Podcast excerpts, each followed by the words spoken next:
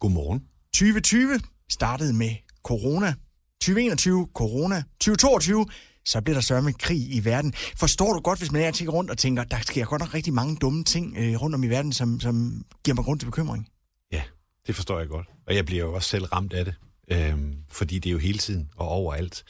Øh, og nu lægger jeg mig lige ud med hele journaliststanden og alle nyhedsmedier, fordi øh, jeg ved godt, det er lidt en påstand, men, men de har altså en kæmpe stor skyld i det her. Hvis man kigger på vores bedsteforældres generation, der fandt man også ud af, at der var krig i Asien, men det var altså seks uger efter krigen var stoppet. Nu, der ved vi det nærmest, inden den er gået i gang, og der er altid krig og katastrofer et eller andet sted øh, på planeten. Så tricket er, og jeg ved godt, det lyder en lille smule kynisk, det jeg kommer til at sige nu, men, men tricket er altså lige prøve at trække interessen lidt hjem til sig selv, øh, fordi der er jo altid et eller andet, vi være bekymret over, og, og det virker ikke. Jeg kan sige, at hele mit liv har jeg været bekymret over situationen i Mellemøsten.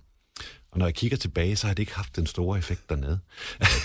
og sådan er det altså med mange ting. Sådan er det også med regnskoven og krigen i Ukraine. Og det betyder ikke, at vi skal tage det alvorligt.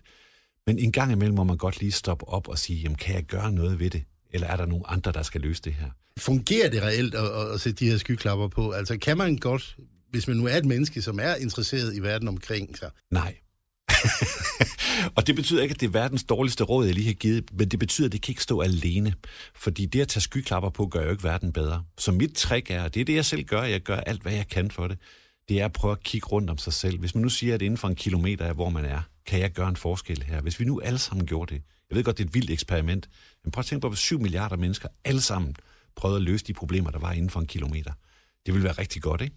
Og det er jo sådan noget, vi alle sammen kan gøre. Vi kan gøre noget for vores familie, for vores venner. Der er rigtig mange unge mennesker, som har det skidt. Der er rigtig mange ensomme ældre. Der er rigtig mange ting i lokalsamfundet, man kan gøre noget ved. Og det magiske er jo, at når man gør noget godt for nogle andre mennesker, så virker det. Og det er lidt det, vi har talt om, det der lidt metakognitive, som vi har været inde på før. At når vi erstatter noget dårligt med noget godt, så får vi det også bedre. Og så har vi rent faktisk gjort en forskel. Øh, for som jeg sagde før, det er helt fint at bekymre sig over krigen i Ukraine, for det er en forfærdelig situation. Det ændrer bare ikke rigtig noget. Så det der med at, at køre ud og besøge nogle, nogle ældre, der er ensomme, eller tage sig af nogen i familien, som, som kæmper lidt med tingene, det vil altså gøre en kæmpe forskel, både for dig og for den.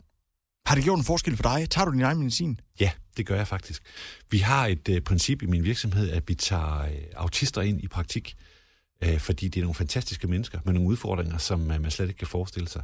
Men, men vi oplever hver eneste gang, vi gør det, at vi får noget ud af det.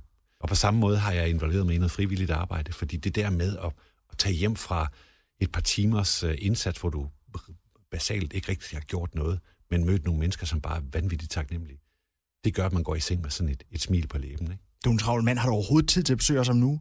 Det vil jeg rigtig gerne.